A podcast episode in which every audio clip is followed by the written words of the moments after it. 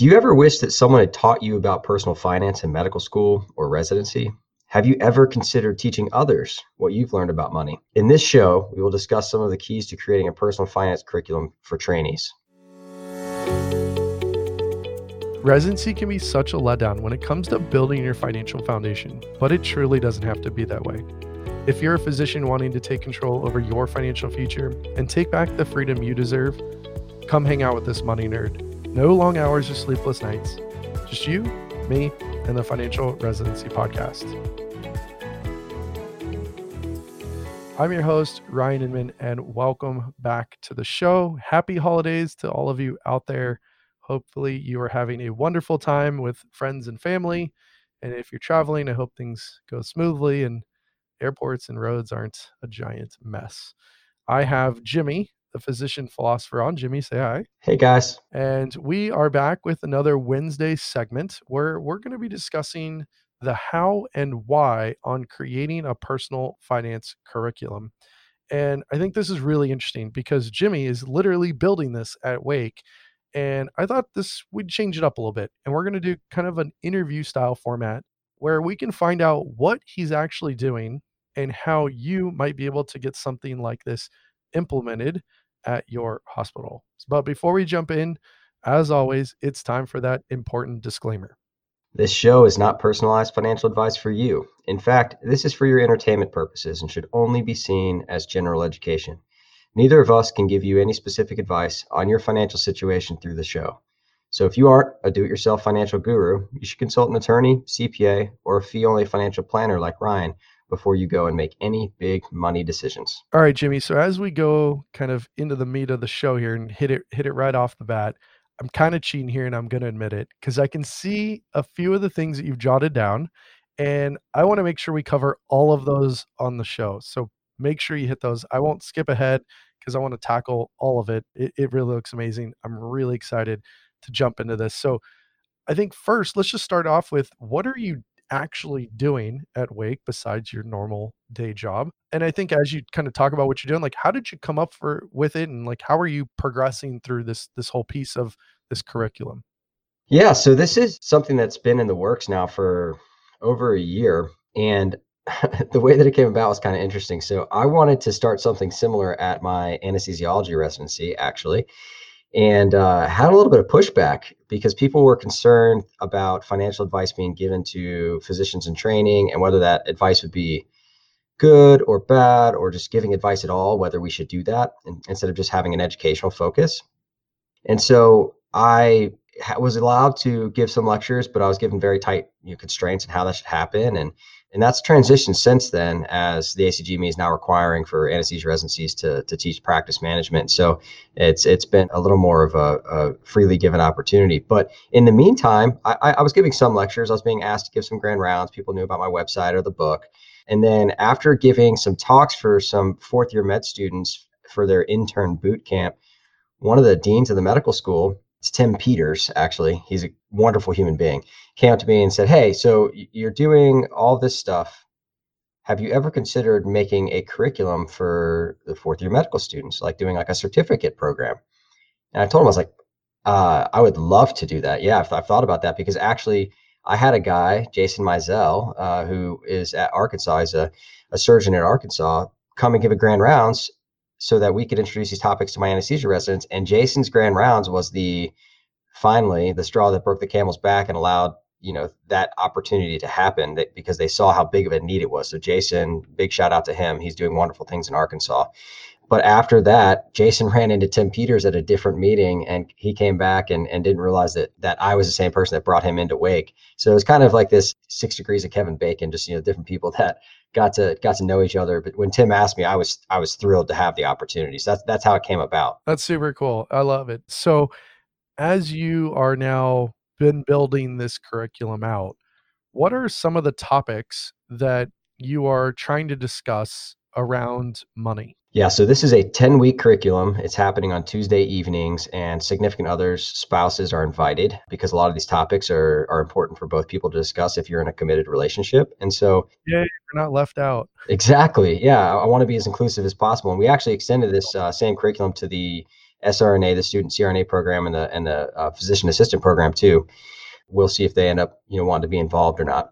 So the ten topics. Uh, the first one is an introduction to money and psychology of money. So of these 10 topics i'm only giving three myself and the first one is is obviously one of them. So i'm going to dive into a little bit of the numbers and metrics behind this stuff. And so i, I imagine it's going to be a little more like a ted talk where i discuss you know the, the 50 to 60 percent of physicians who can't retire at the age of 65 and maintain their lifestyle because they didn't know anything about money and made poor financial decisions and then kind of link that back to money being the number one stressor in in people's lives and american families. And so and then after we touch on the importance and how those the, the wellness aspects relates to the financial aspect and the reason for that the wellness aspect is really important because in order to be in a medical school curriculum one of the easy ways or pitches that you can make is to tie it into other things that they really care about. And burnout and wellness right now are big buzzwords key topics. And so when you relate financial resilience to less financial stress and better abilities to pay attention during training and focus on training instead that makes it a very appeasing thing. So we're going to talk about how how money relates to wellness, and then we're going to talk about some some things that trip trip doctors up, uh, you know, in their in their financial life. Yeah, make sure you kind of go as you go through the psychology of money to be talking around like the lies we tell ourselves or these like passive barriers that that we have. Right, I hear them all the time. I can't invest. I don't understand how to do it or understand what it means. I can't is is the bane of my existence because I'm like, you are a physician. You are incredibly smart you can do all of this it's if you choose to do it and then finding the place that has actually has the right information. So you know hopefully shameless plug like the podcast is doing that but i love that that you guys are starting it off right by talking the psychology of it which is the behavioral side and it's so important yeah, and, and people know from our prior episodes that's something that you and I both care a lot about. And I think if you the why behind money and the how to stay away from big mistakes is is infinitely more important than like a step-by-step guide in terms of what to do. And that's actually one of the big things with this curriculum is teaching people how to think about money as opposed to telling them what to do. Those are two different things. It's going to be educationally focused. So the first topic is the introduction, psychology of money, and then number two is budgeting and cash flow. So ah, the dreaded B word. Right. I I was I knew it was going to be in there somewhere.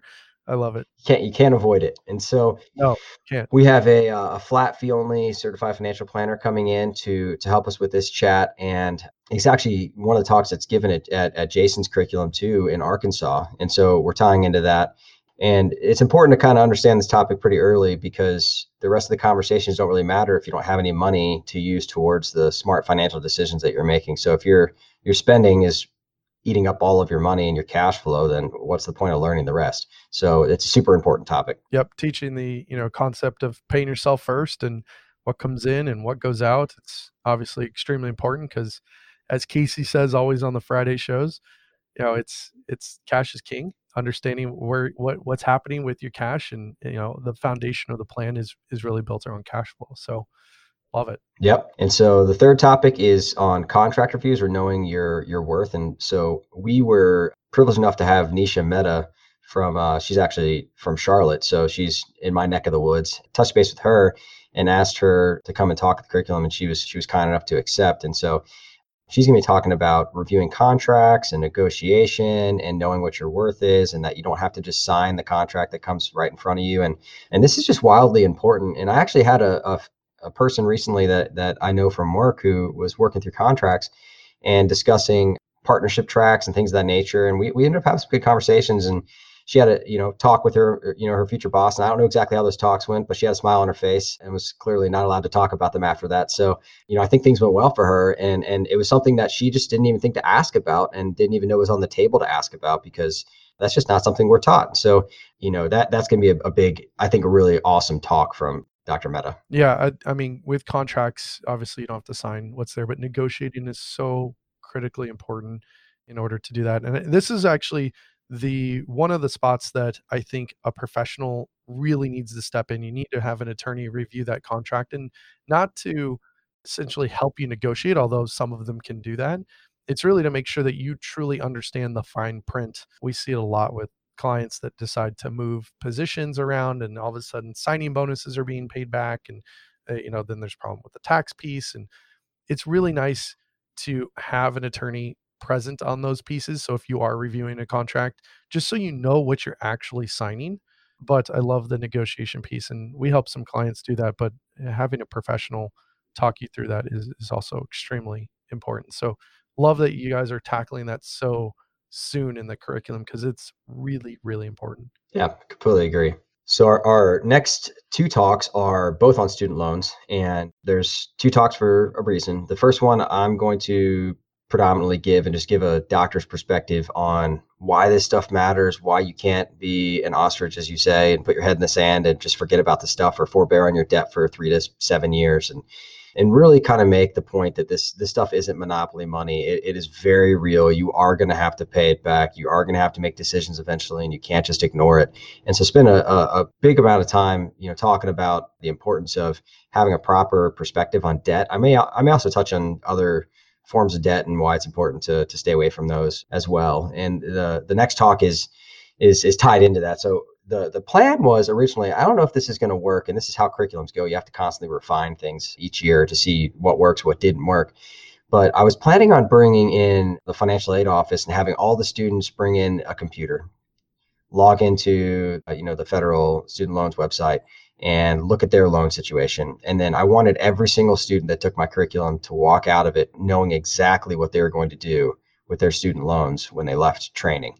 At least know you know that you're going to consolidate your debt so that you skip the grace period you have six extra payments and towards a public service loan forgiveness program. I just want to make sure they're they're you know they have the the tee set up the balls on the stand. All they have to do is swing the bat and knock it out of the park but because our financial aid office actually does a pretty wonderful job i think that they've already done this with a substantial portion of the the student population so I, I, this one this one may kind of be, be up in flux a little bit we'll have to see what the students think after we introduce the course. Yeah, I mean, but this isn't the only place that you might run this out, right? Wake is the the alpha or the beta of this, and as you start working with other programs, their financial aid offices might not be in check uh, as as much as Wake is. So I still think there's a lot of benefit. And then you know, uh, obviously with Loan Buddy, with what we've been doing, that that is essentially helps people understand as they're going through the process what they should be doing with their debt, but it doesn't cover that. Hey, you should consolidate and move out of grace and all those things. So I love that you're kind of tackling those early and don't think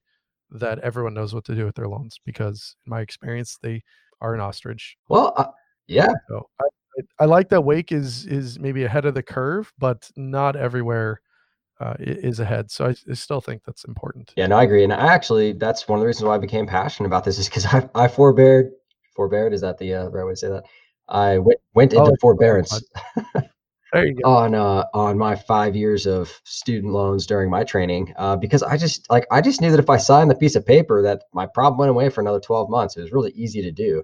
Unfortunately, it was also the really wrong thing to do. But uh, so I, I completely understand people's perspective and and training on that. But you know, if if you teach them about it and it's not a big deal, like they know the steps and they, they know how to go through it, they don't have to look it up, then I, think that they can be prepared. And this curriculum is actually primarily positioned for the 10 weeks before match day. So they've already went through their interview season they are you know in a period where they can actually pay attention to this stuff. They're not worried about like some step exam or you know some important class or you know or course that they're in. Like they, they can actually focus on this stuff. And so then they'll be allowed to set up all this all these steps and processes in place so that they'll know how to know how to handle it when it comes up. If it's during that period you probably want to have a little bit of discussion around other forms of debt because they probably just took some out in order to travel around and interview and all those kind yeah, of things. Yeah know that that's okay as long as it's within reason and the behaviors around how they got into debt weren't, you know, because they were overspending. Yeah. Tra- train the muscles. Yeah. So the next two are broken up into two different two different parts, two same topics. It's on investing. And the reason I did this is because these are the other two talks that I'm giving. So the introduction and then these two talks. I've given talks on investing before, and realized very quickly that I mean, you start talking about index funds, and like you're immediately already over like 80% of the audience's head. They they don't know what a mutual fund is. They don't know what stocks and bonds are, and so yeah, you weren't formally trained in it. I mean, you didn't know those things until you started reading and listening and and getting into the mix of of what all these pieces are. So it makes perfect sense that they don't know and they got to start from somewhere. So are you doing kind of like an intro and then kind of a more advanced class? Yeah, exactly. So we'll we'll start on like really basics, like what are stocks and bonds, equities, you know, and and talk about vehicles because I think that trips people up. They're like, wait, wait, so so how how do I invest in an index fund? I'm like, no, like an in, an index fund is a type of investment that goes within an investment vehicle. Like, what's an investment vehicle?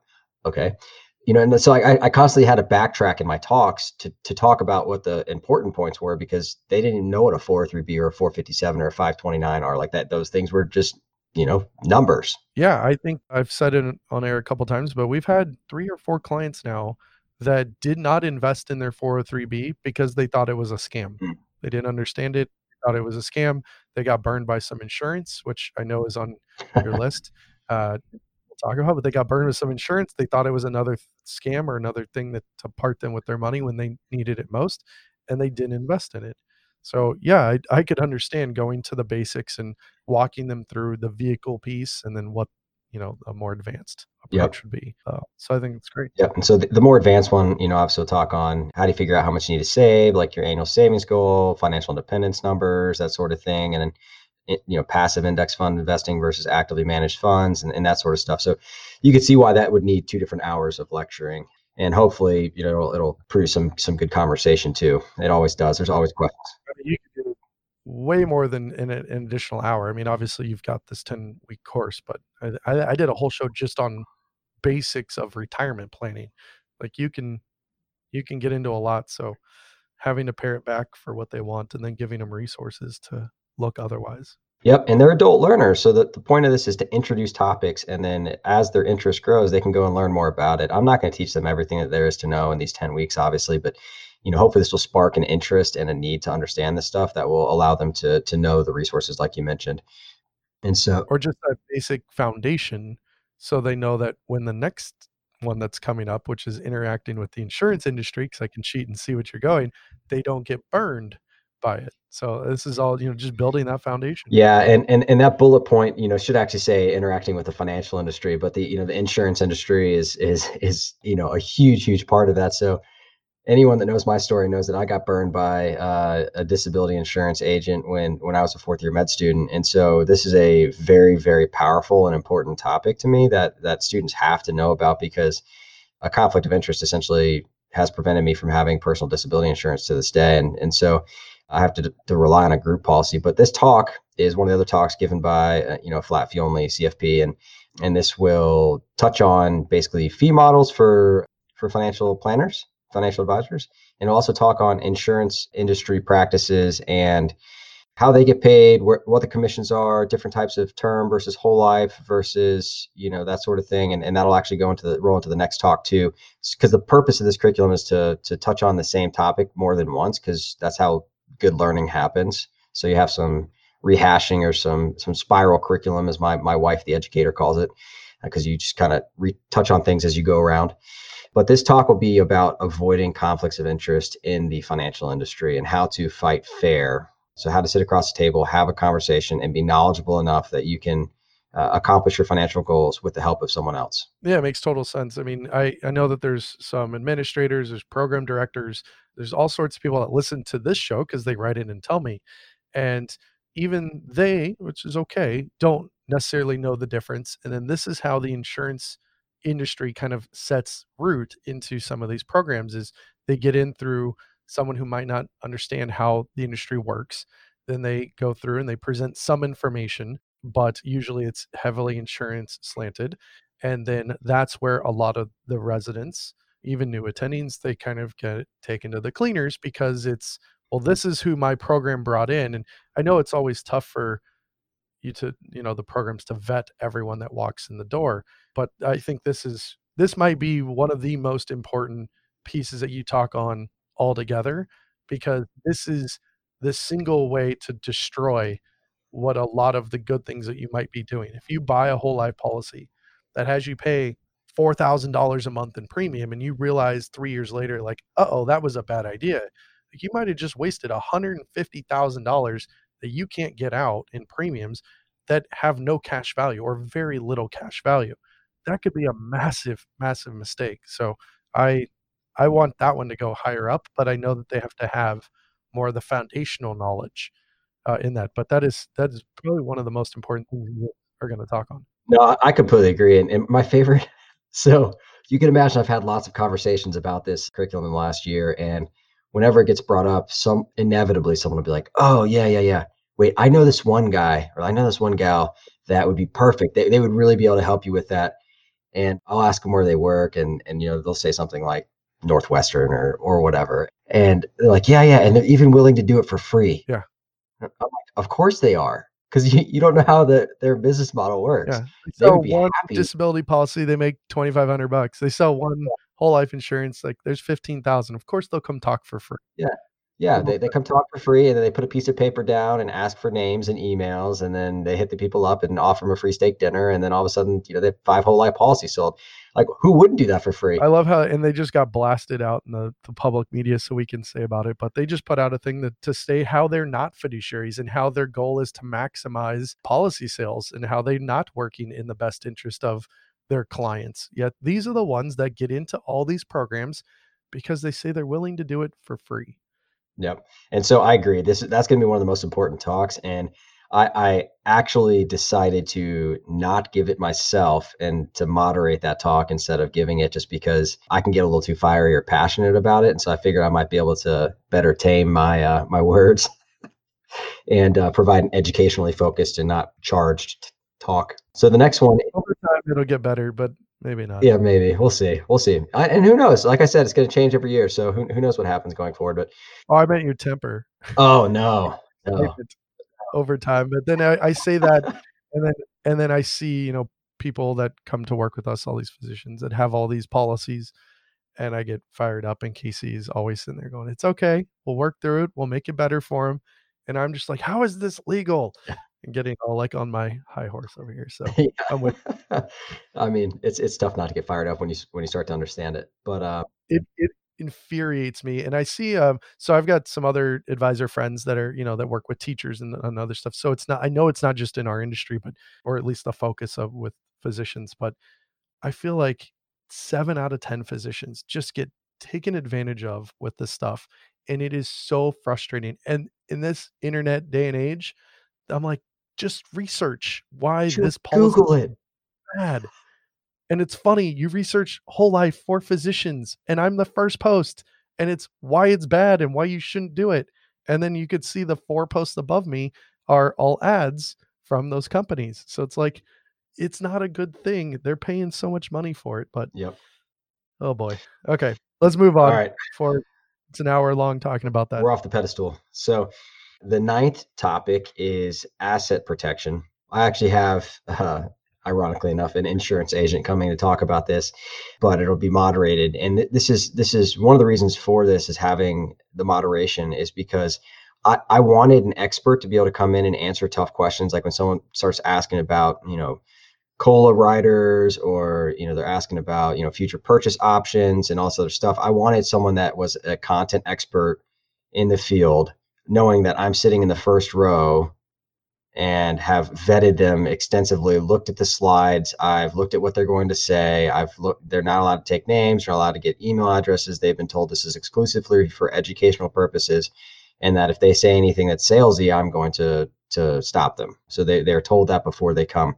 That said, they're going to touch on disability insurance, term life, why you shouldn't buy whole life insurance. They'll talk about probably umbrella insurance policies and and just various ways to protect your assets while you know because this is going to be pretty important or, or or something they need to think about when they when they get into training you know because you be getting some of these products pretty soon and these are all fourth year med students who are about to become interns and actually have an income to use. And as you do this not just in med you know to fourth year med students but as you're doing this to residency programs i've done a couple talks to other residency programs and what they found really helpful was i actually just took what like their program could offer like do they have a, a, guaranteed standard issue or not and just told them like hey you have a really good policy or hey this policy really stinks. Yeah. Don't use this one.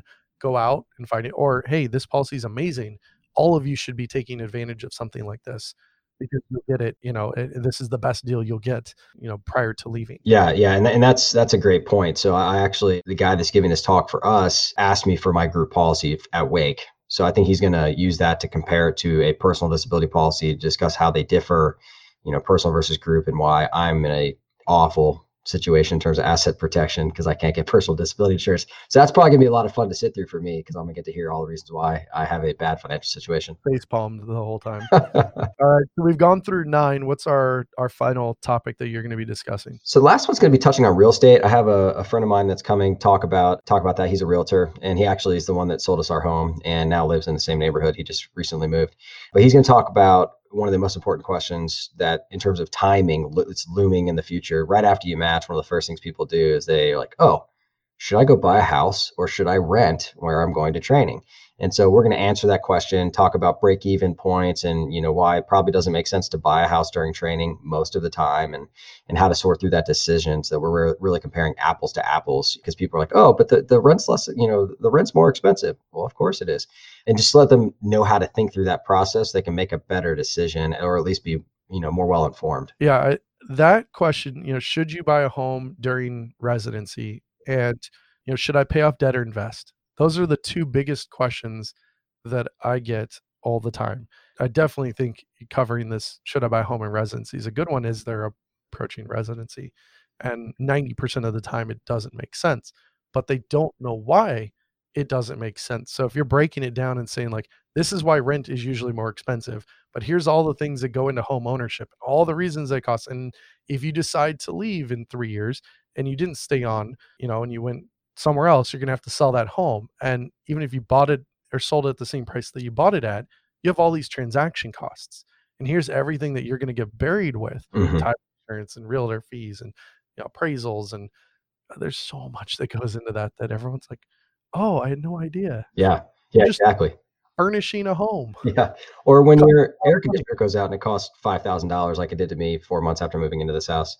You know, it's like I mean, that's just one of the things a home ownership I wouldn't have had to deal with if I was a renter. We put one of our rentals up for sale, and as soon as we put it on the MLS, the next day someone came in and stole the air conditioning unit, and I had to put a four thousand dollar. Mm.